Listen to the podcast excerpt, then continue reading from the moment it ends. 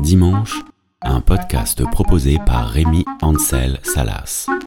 Dimanche, chapitre Dimanche, le Père Noël. Dimanche, le Père Noël sourit en lisant toutes les lettres et toutes les listes envoyées par les enfants. Mais il se demande s'il y aura assez de place dans sa hotte pour emmener tout ce que les enfants lui ont commandé. Dimanche, le Père Noël sait si les enfants ont bien été sages ou non, et il sait aussi si leurs parents ont été sages.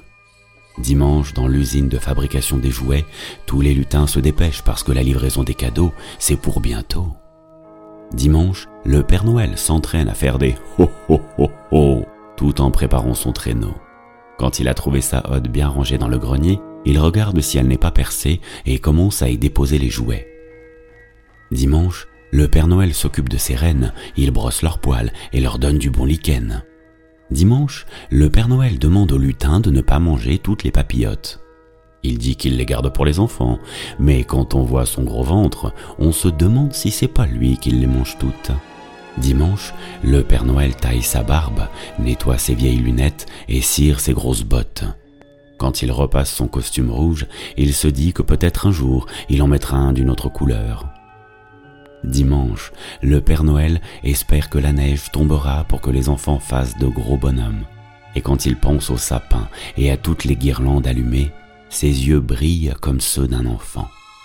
Dimanche, le Père Noël regarde sa carte du monde pour préparer sa tournée. Quand vient le soir, il observe le ciel et s'envole quand toutes les étoiles sont allumées. Dimanche avant Noël, le Père Noël part déjà de chez lui parce qu'il habite au pôle Nord et qu'il lui faut beaucoup de temps pour venir jusqu'ici. Pendant son voyage, il pense à tous les gâteaux et à toutes les tasses de lait qu'il va trouver dans les maisons. Le Père Noël espère ne pas se coincer dans une cheminée.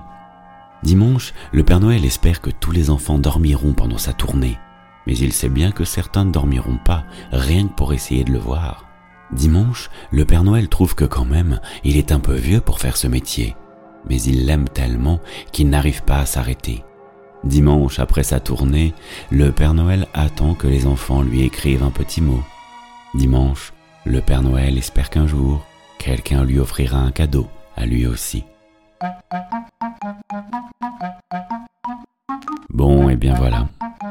On se retrouve l'année prochaine pour les bonnes résolutions.